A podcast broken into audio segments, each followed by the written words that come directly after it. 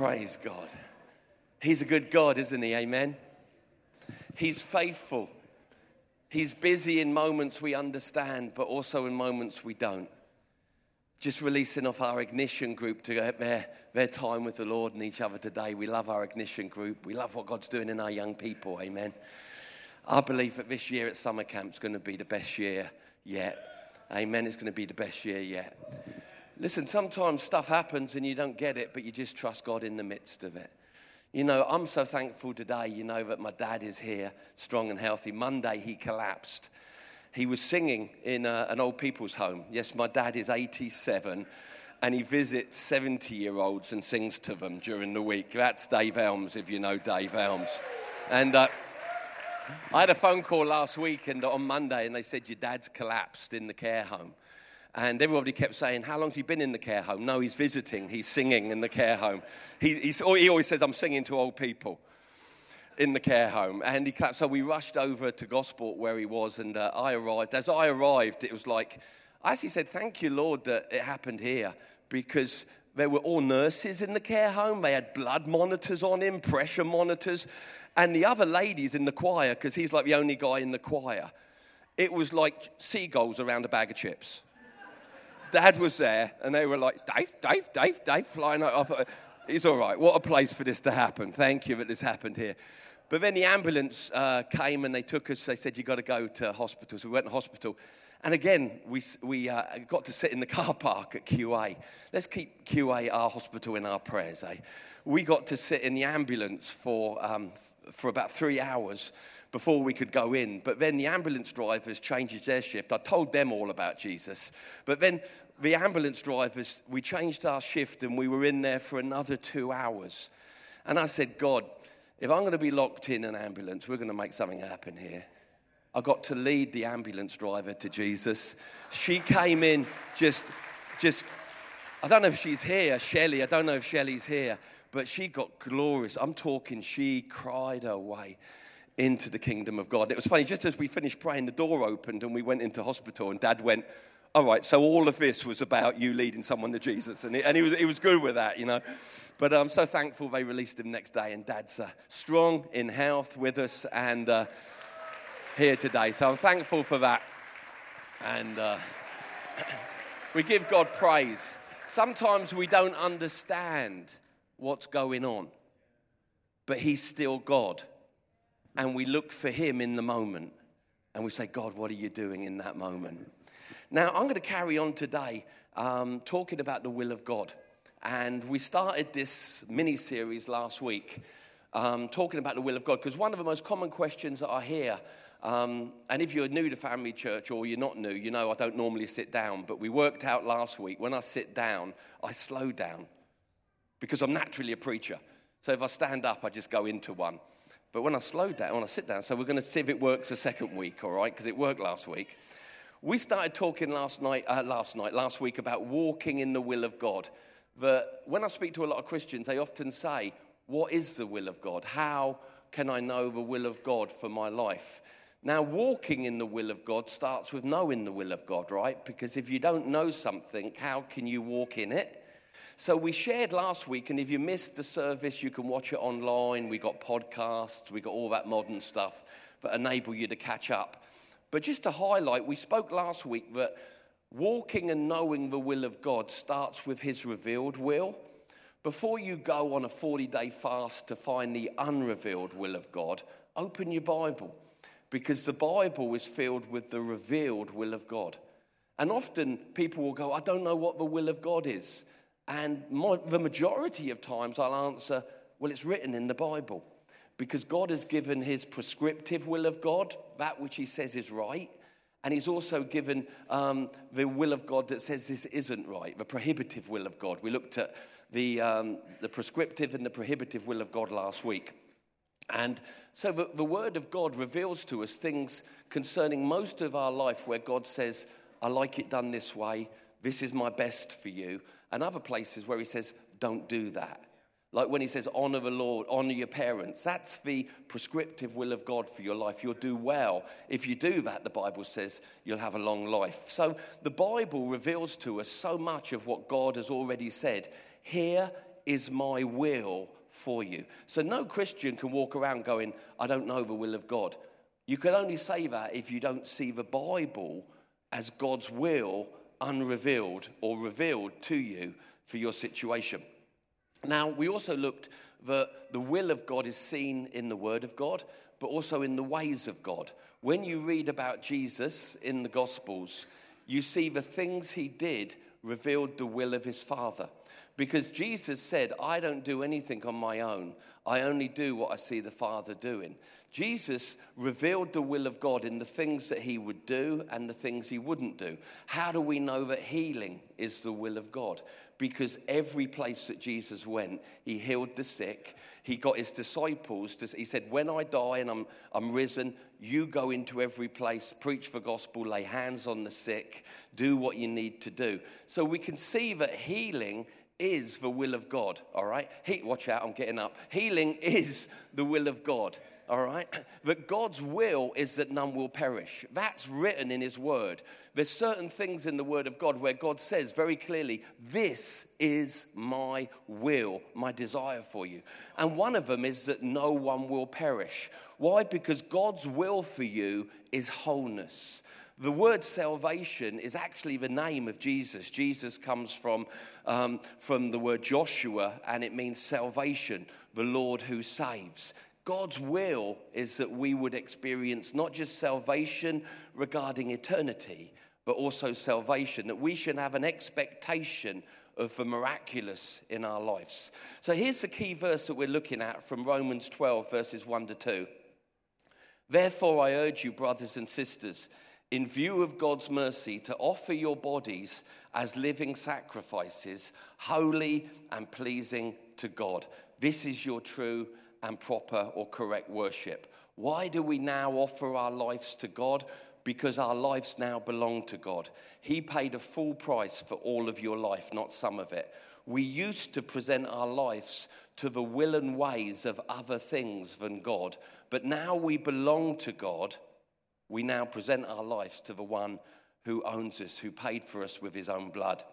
It says, no longer conform to the pattern of this world, the ways or the will of this world. Rather be transformed, supernaturally changed by the changing or the renewing of your mind.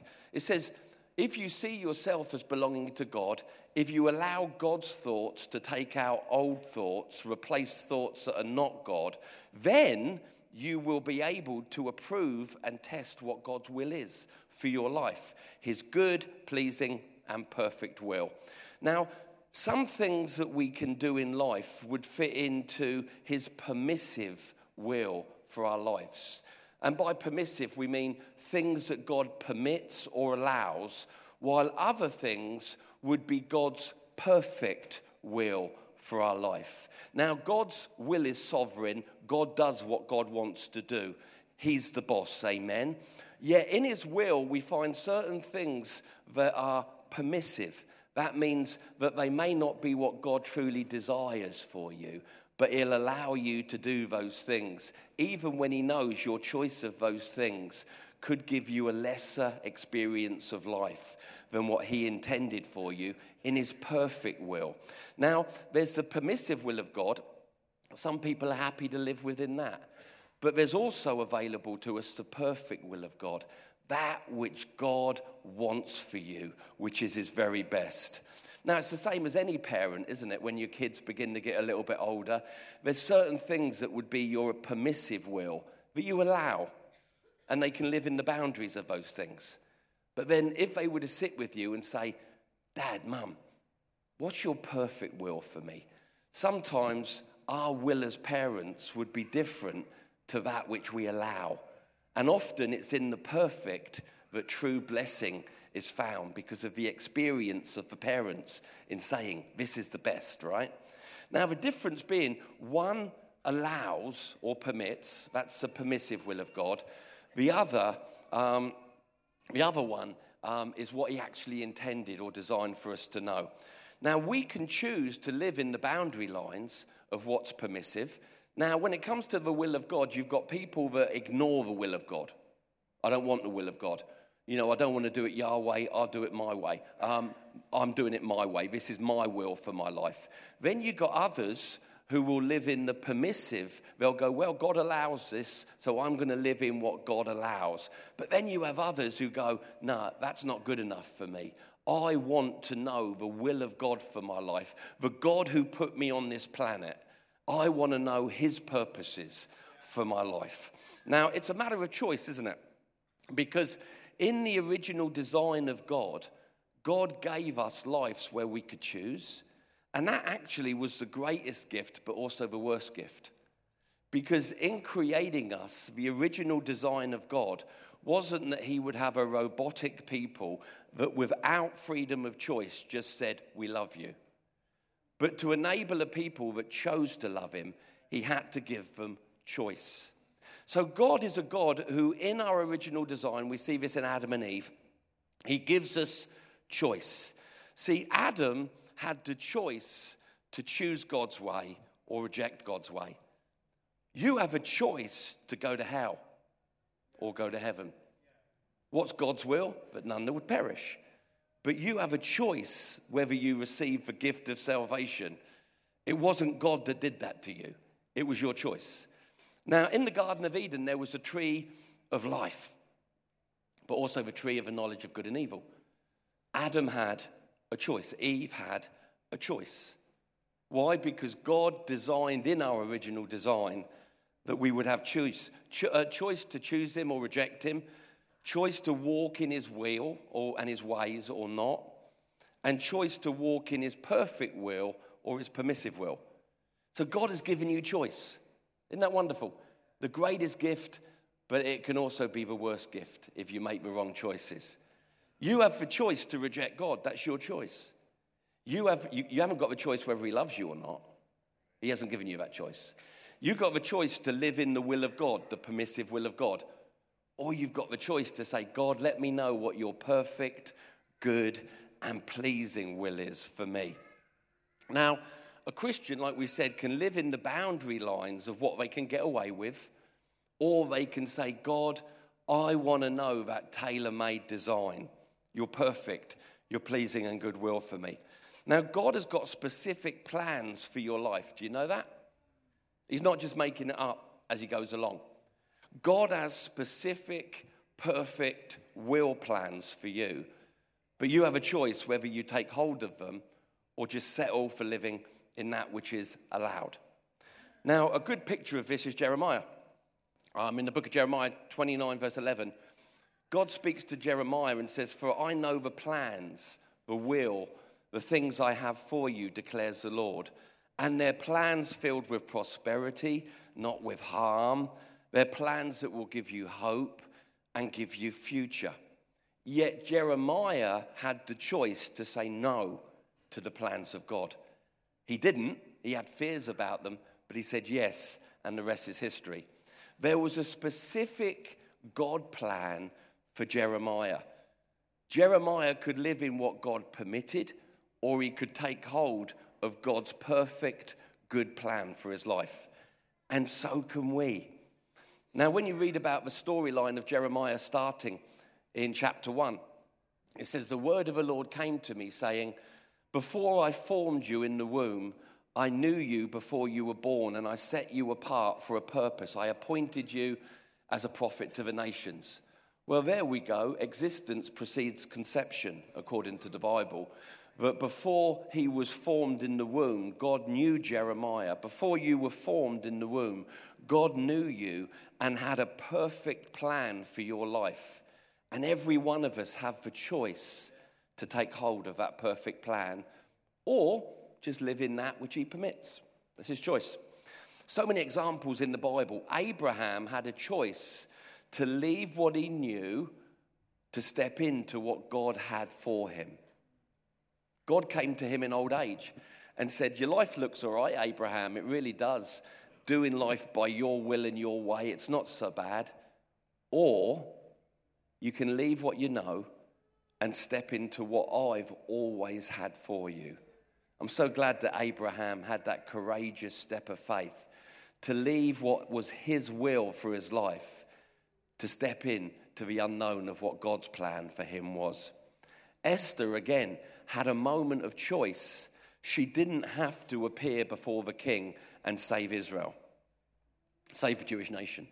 In fact, uh, her cousin Mordecai says to her, Listen, don't think for a moment if you don't step into the will of God for your life, God won't raise up someone else. Because his agenda is that the Jewish nation will be saved. But his purpose and his plan is to use you. But if you don't want to do it, God will use someone else and you'll miss out on what you could have known. I don't want to miss out. I don't want other people doing what Andy Elmes was meant to do, right? How about you? All right. Well, I think I'm preaching good today. I don't know. I preach to myself, encourage myself up here. When we look at the rich young ruler in Mark 10, he had a choice. He saw the disciples living large with Jesus, and he was, I mean, he didn't have a bad life rich, young ruler. That's not bad, is it, to have all three of those things ticked? Yet when he saw the life the disciples were living, he said, I want that instead. Don't you love it that Jesus turned around and said, You can absolutely have this, but you've got to step out of your will for your life to take hold of God's will. And he couldn't do it. The disciples did. They left fishing boats, they left parents, but this young man couldn't. And I think he continued to live a good life. He was rich, he was young, and he was a ruler. The problem is, he never knew what it could have been. He had to live with a frustration. Anyone old enough to remember Bullseye with Jim Bowen? That somebody would win a prize and it would be brilliant. And then all of a sudden, Jim Bowen would say, Let's look at what you could have won. And he brought out what they could have won if they'd taken another chance. I think that was the life of a rich young ruler. He had a good life, rich young ruler, but he never, not, he never got to see what God's perfect will for him was. Okay, what's the difference? Let me read you some stuff that describes the difference. Now, God's permissive will um, doesn't have his full blessing on it, like his perfect will. You'll be blessed, but not like you could be if you said, God, I want your perfect, good will for my life. What's the example of this? It's Israel in 1 Samuel chapter 8. Now, Israel had God as their king. That was God's plan. But all of a sudden, they looked at the nations around them, and all the nations around them had kings who were human, flesh and blood kings. And so they came to God, they came to the prophet, and they said, Samuel, you need to talk to God. We want to be like them. We want a king. We want a king. And Samuel kept saying, You've got God as your king. You've got God as your king. We want a king. We want to be like our neighbors. We want to be like the people that don't know God. We want to, that's the sound of somebody bent on living in their own will. God didn't send them to hell. Eventually, He said, Listen, your whining has got to me. Have it. And they came into the permissive will of God, what God allowed, but they missed out on the perfect will of God. What was the perfect will of God? God wanted to be their king. So sometimes you can whine a little bit too much that you get yourself out of what God perfectly planned, even though it didn't make sense and into something that he allows. Now, when you read on through the storyline, things didn't go that well for Israel. They had ups and downs with having a natural king, just like their neighbors did, where all along they could have had God as their king. That's a good example, isn't it? Of someone choosing what God permits over what God had for them. Now, the perfect will of God is God's divine plan for your life. Um, the kind of person that you marry, the, the kind of man or woman that you marry, the kind of career or ministry to pursue. Now, to get the perfect will of God sometimes takes patience and obedience because it's so easy when our neighbors, our unsaved neighbors, are going, I want everything now. I want to live like this. I know what the Bible says about marriage, but I've found another way and it works. For... It's so hard when you live in an unsaved world to say, I'm going to hold out for God's way. I'm going to hold out for God's way. That takes courage, that takes faith. That takes purity, that takes boldness. But I want to tell you no permissive will of God will ever match the perfect will of God. Israel had good kings and bad kings, but they don't know, like the rich young ruler, what it could have been like living in the perfect will of God. They don't know what it was like to have God as their king. But they were blessed. They were blessed, but not as blessed as what they could have been. Come on, am I teasing you today? Living in the allowed will of God. You're blessed. I'm not saying you're not blessed. I'm not saying you're cursed. I'm just going, you're not as blessed. God, I hope that frustrates some of you over dinner. See, his perfect will is his superior will. It's his superior will. God's perfect will is what he requires, um, it's what he desires. His permissive will is what he allows. Perfect is defined as totally complete, without any fault, satisfying all of the requirements of the designer. Permissive is defined as being tolerant or allowing something to exist as it chooses. God holds the love of his people close to his heart. Amen. And out of his love for us, not out of some cruel dictatorship, out of his love for us, he has things that he desires for us that would be perfect. But sometimes we don't want that. We want a shorter route. We want to live in the realm of Adam and Eve. We know better. We want to be our own God. We want to make our own choices. Then you find yourself still living in the love of God because this isn't about the love of God. This is about being in His permissive, what He allows, or being in His perfect. Now, the perfect will of God, we read about that in Romans 12, don't we? the good, the acceptable, the perfect will of God. It carries the idea of being complete, something being like it was designed to be. I lived most of my life outside of the perfect, more in the permissive. I want to be honest with you, especially when the years I wasn't walking with Jesus. But I want to spend the rest of my days more in the perfect and not in the permissive. I want to know what God's best is for my life. I don't want to know what He allows, what has blessing on it, but not the blessing He intended. Something hungers within somebody that walks with the Lord for the best that's available. Now, perfect means to reach the goal or intention that Almighty God had in His design. Now, the permissive will of God is the permissible will of God is what God permits. I want to keep underlining this so you know the difference between the two, the three. You can reject the will of God. You can live in the permissive will of God. What does God allow? Let me make that the boundary lines of my life. Or you can begin to get a hunger God, what's, what's your perfect will? Just like you had a plan for Jeremiah.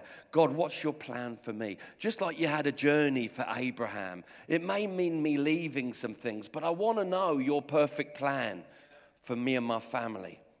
Now, permissive will is God's allowance of circumstance to occur, whether good or bad. Sometimes, in the, well, in the permissive will of God, sometimes it will be good things that He allows. They're just not great. Other times it will be bad things, but because you had choice, it was your choice to choose those things over what He intended for you. Choice is a powerful thing, isn't it? Think of, um, you know, the guy that, that sold Jesus out, Judas. He didn't have to do that. A thought came in. He got offended when the woman broke the oil on, on Jesus and anointed him. And in that moment of offense, he had a thought. Remember, if you don't deal with a thought, it becomes a foothold. If you don't deal with a foothold, it becomes a stronghold. He didn't deal with that thought. He made choices to go with what he was thinking and ended up selling Jesus out. It really didn't need to go that way. We need to make sure that our choices run with the will of God, not against them. All right? Now, here's a couple of examples because some of you are like, earth this out for us, Andy. All right, here we go. Three examples. God's perfect will in creation was the innocence of man. That was God's perfect will. Man was made in his likeness and in his image. And it says in Genesis 2:25, the man and his wife were both naked and they felt no shame. They lived shameless because God had perfected them and created them. His perfect will for them was innocence. Then we see God's permissive will was the fall of man. God didn't want the fall of man for man, but he had to permit it and allow it because he'd given choice to humanity. Genesis 3, verse 7. Then the eyes of both of them, Adam and Eve, were opened and they realized they were naked, so they sewed fig leaves together and made coverings for themselves. The perfect was they knew no shame. All they knew was innocence. The choices that they made reduced them to shame, making coverings. One was the perfect will of God, and the other was what God permitted or allowed because of the choices that they'd made. Everybody with me? Another, number two, would be God's perfect plan for the salvation of man. That's God's perfect plan that every single person would be saved, but would be going to heaven. Every person's name would be unblotted from the Lamb's book of life. 2 Peter 3, verse 9. It says, The Lord is long suffering towards us, not willing that any should perish, but that all should come to repentance or a changing of thinking. 1 Timothy 2, verse 3 to 4.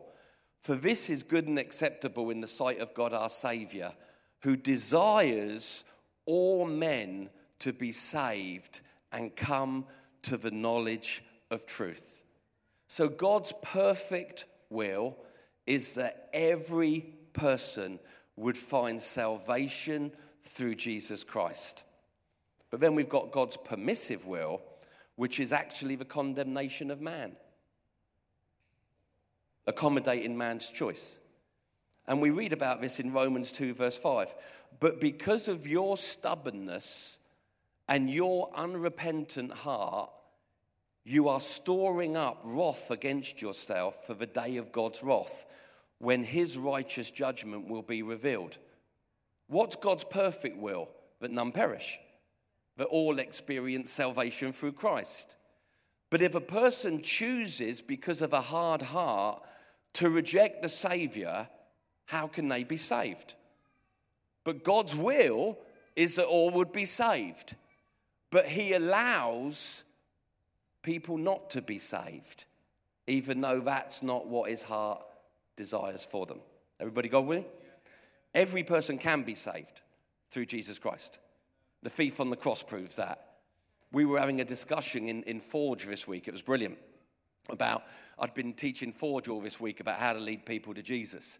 We're going to Poland next week, Forge, aren't we? Who's from Forge here?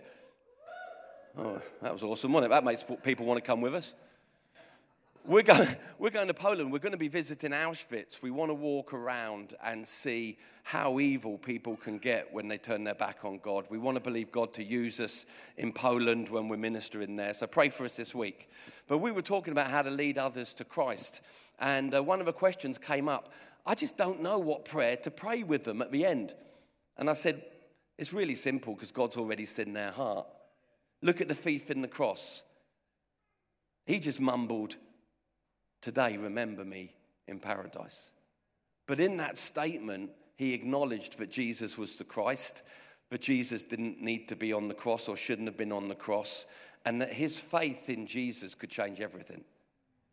So if you're here today, you're like, I don't want to go to a place that's not heaven. I don't want to go somewhere that God don't want me to go. Simple. Just believe that Jesus Christ is the Son of God, that he died on a cross for you, to pay for your debt of sin and receive Him as Lord and Savior. Then you'll come into God's perfect will regarding your eternity, or reject Him. And then you'll come into what God doesn't love, but He allows, which is eternal separation from Him beyond this life. Choice is a powerful thing, hey? Okay, let's close it down. One more example marriage. God's perfect will for couples is marriage. He reveals that in Genesis 2:24. It says a man will leave his father and mother and be united to his wife and the two will become one flesh. And then in Matthew 19, therefore God, what God has joined together let no man separate. Now, I'm not trying to condemn anyone that had marriage and it went wrong. I'm just saying that God's perfect will for us in marriage was that we would be in covenant together all of our days. I'm not saying that judgmentally. I'm just saying how much of humanity wants to do marriage a different way. Right? Now, God's permissive will, it's called divorce. Matthew 19. Moses permitted you to divorce your wives because your hearts were hard, but it was not this way from the beginning. Moses allowed you to divorce your wife because your hearts were hard, but it was not this way from the beginning.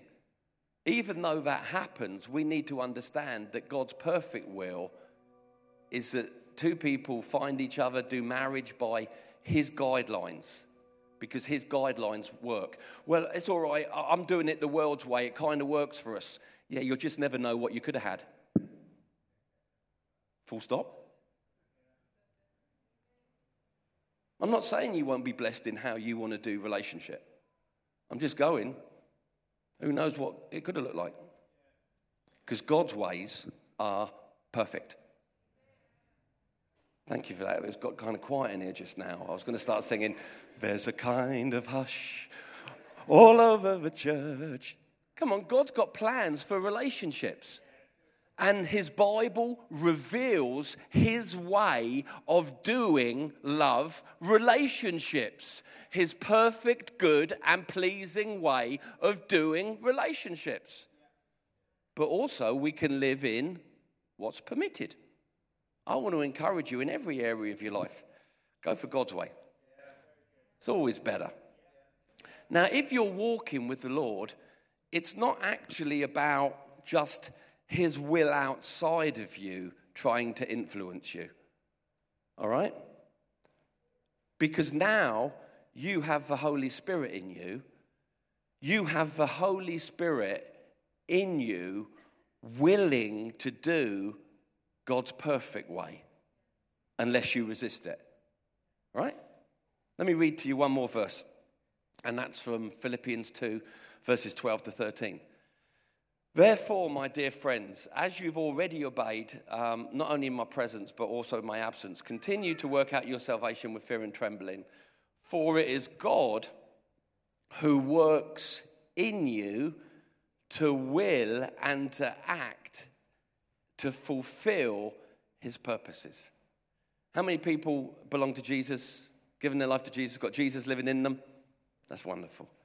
You've got God's Spirit in you, and God's Spirit doesn't will against God's way. Rocket science, right? You've got God's Spirit in you. It's not about a guy on a stage telling you what you should do. You've got God's Spirit in you who's willing according to his good pleasure for your life.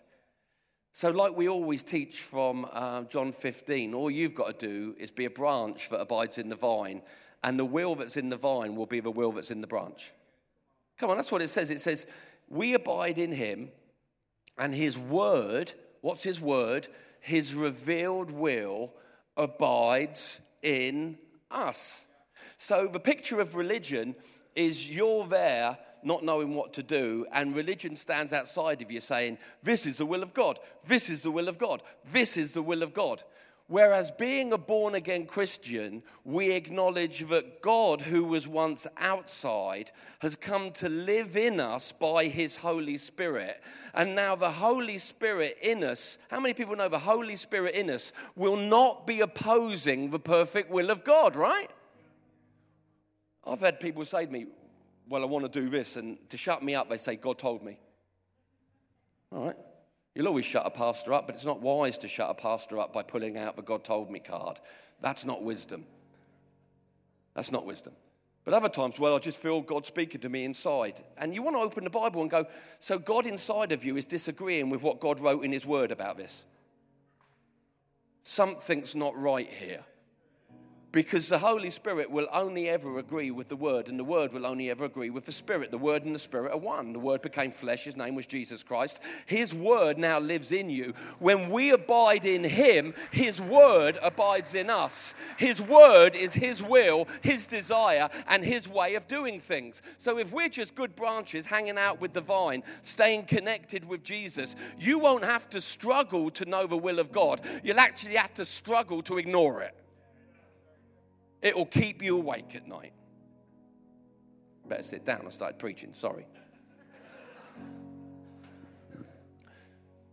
Come on, let's just abide in the vine and let His life and His will be the life and the will that's in us that causes us to bear fruit in a way that pleases Him. We've been born again. His Spirit now lives in us.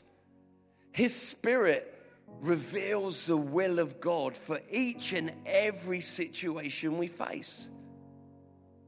Then that means if I'm not living by the will of God, I'm choosing to ignore it. Correct.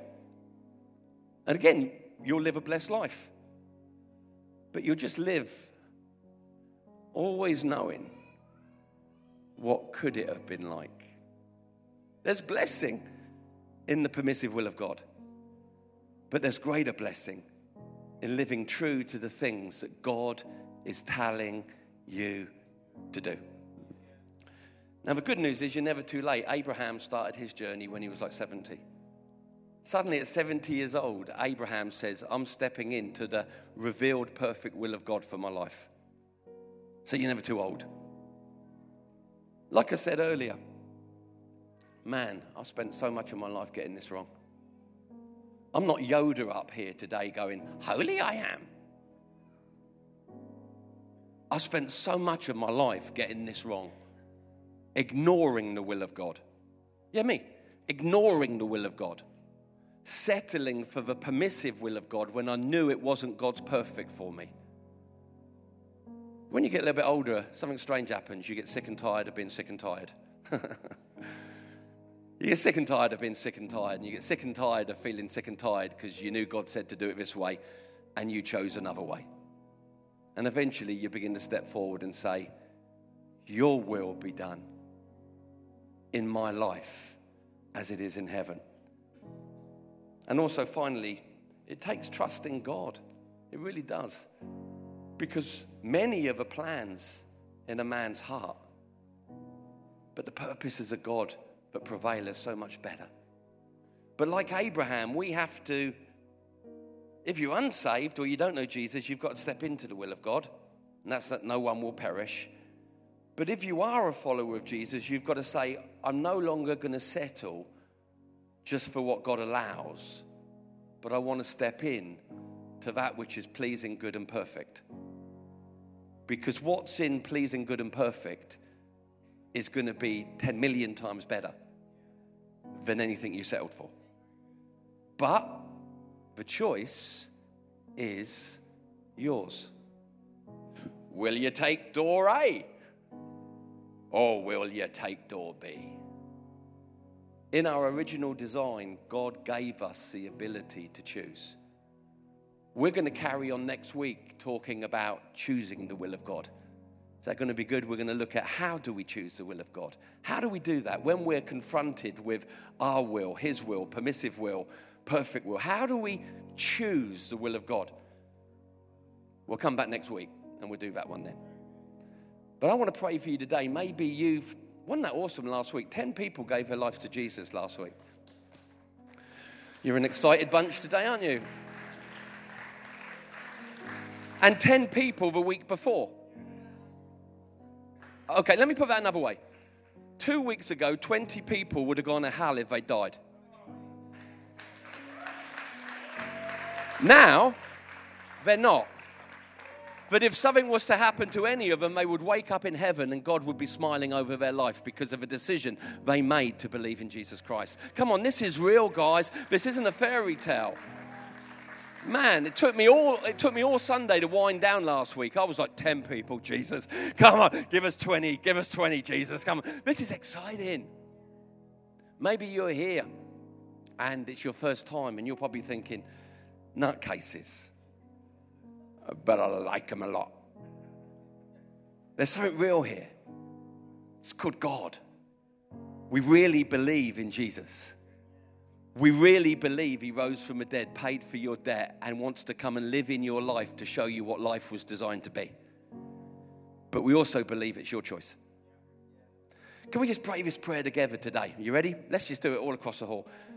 Thank you, Heavenly Father, that you sent Jesus to die on a cross to give me life. Thank you that salvation is a gift that I receive that leaves me saved in this life and the one to come. I acknowledge you, Jesus, as the Savior of the world and as my Savior. I give my life to you today. Just my every eye's closed, every head's bowed. If you're here today and you've never given your life to Jesus, maybe you've been away from God, maybe you went on a little bit of a wander, but all of a sudden something's drawn you back today and you're saying, I need to be right with God. It's like an alarm clock's gone off in my heart. I need to be right with God. I need to get back on track with God. Maybe you're here and you said, I've only ever been to a religious church on Easter, on Christmas. I've never been in a moment like this, but I know that I need Jesus. If you prayed that prayer, just like that thief on the cross, I want you to do one thing thing for me and just confess that you prayed that prayer. Really easy. I'm going to ask you to do something so simple. I'm going to ask you to lift your hand. When I count to three, I'm going to ask you to lift your hand. And if you prayed that prayer because you don't know God or you've been away from God, and today you know you've got to get right with God in this place, just like the 10 people last week and the 10 people the week before. If that's you today, when I say three, I want you to lift your hand. Really bold, really brave, unashamed. This is for God. I'm going for life change. Someone's hand's already gone up at the back again. There's something about that back corner corner over there. Last week when we were doing this, five hands went up at the back there. I love that. But if that's you today and you say, I've got to get right with God today, I'm going to count to three and I'm going to ask you to lift your hand. Here we go. One, two, three right now. God bless you. I see that hand. I see that hand in the middle there. Is there somebody else today? And you say, I want to give my life to Jesus Christ right here, right now. I've got nothing to lose. There's another hand. God bless you. There's number three. Is there a fourth person today? And you say, I want to give my life to Jesus. I need to give my life to Jesus. I need to give my life to Jesus. I need to know where there's, uh, there's a fourth hand, I believe. Father, I thank you right now for your blessing upon each of these people. Let your peace, your joy, your love come all over their lives. In Jesus' name, amen. Come on, let's give a big round of applause for these folk.